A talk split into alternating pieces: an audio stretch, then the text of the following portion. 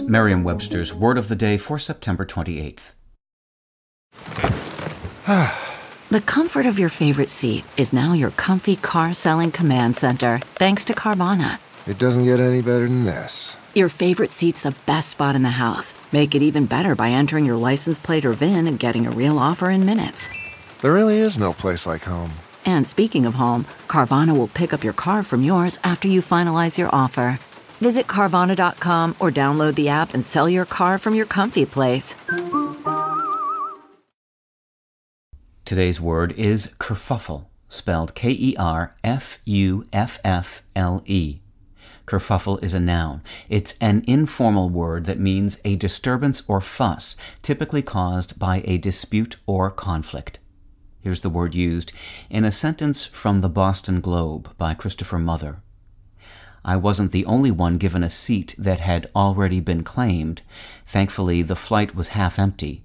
Once the seating kerfuffle subsided, I noticed something remarkable. I had an incredible amount of legroom.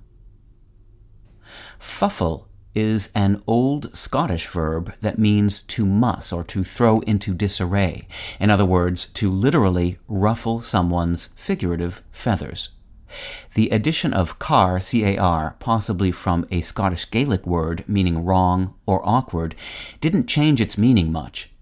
In the 19th century, carfuffle with a C and its variant kerfuffle became a noun, which in the 20th century was embraced by a broader population of English speakers and standardized to kerfuffle, K E R F U F F L E, referring to a more figurative feather ruffling there is some kerfuffle among language historians over how the altered spelling came to be favored.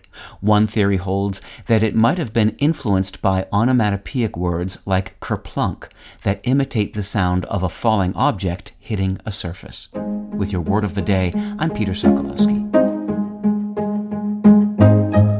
Visit Merriam-Webster.com today for definitions, wordplay, and trending word lookups.